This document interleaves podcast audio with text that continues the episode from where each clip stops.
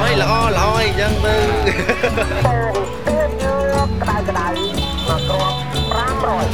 ៅHet is ochtend in het avondland. Een podcast van Kris Janssens. Aflevering 1. Een hart onder de dierenriem. Ik ben een niet onverdienstelijk, maar weinig succesvol schrijver. Ik zal het zelf maar zeggen.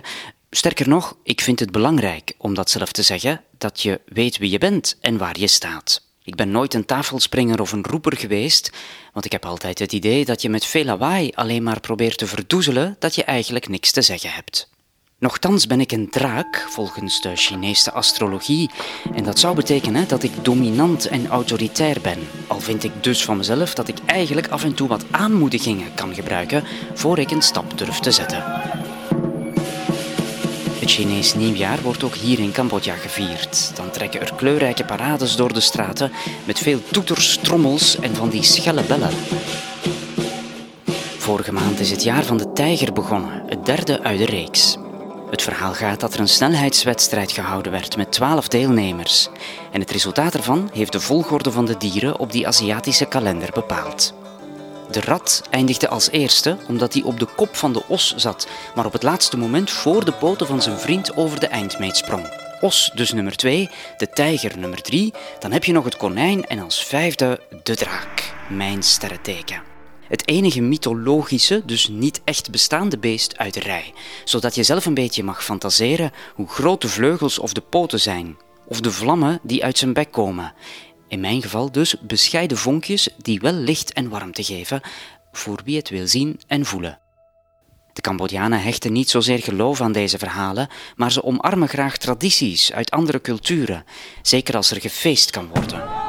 Op 1 januari gingen er ook al vuurwerkpijlen de lucht in, toen ter gelegenheid van wat ze het internationale nieuwjaar noemen. Want ook dat is een feestdag hier, al zijn ze niet zo sterk in aftellen.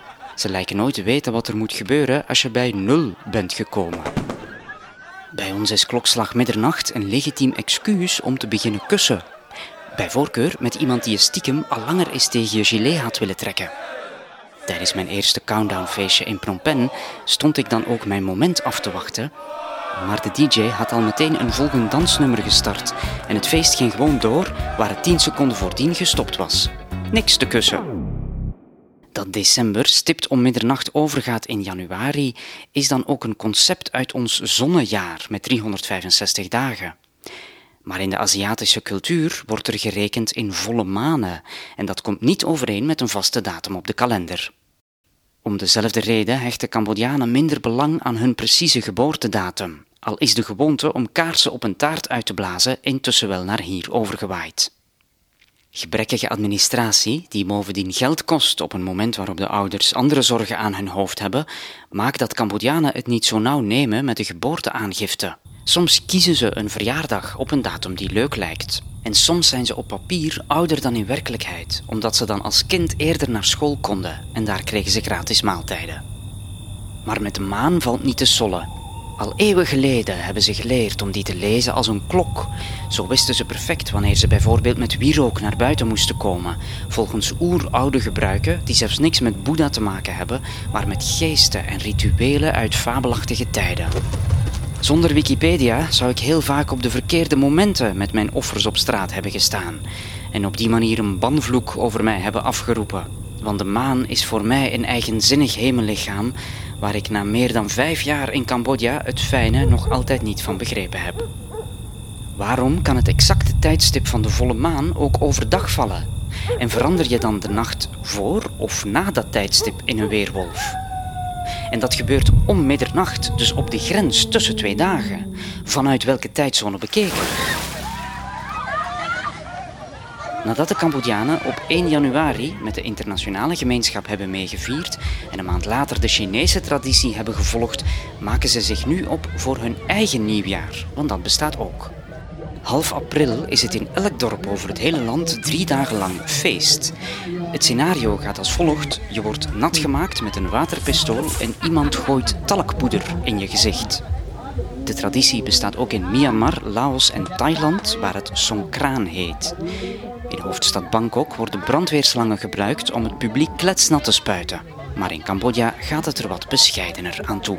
Zo zijn ze wel altijd zachtaardig.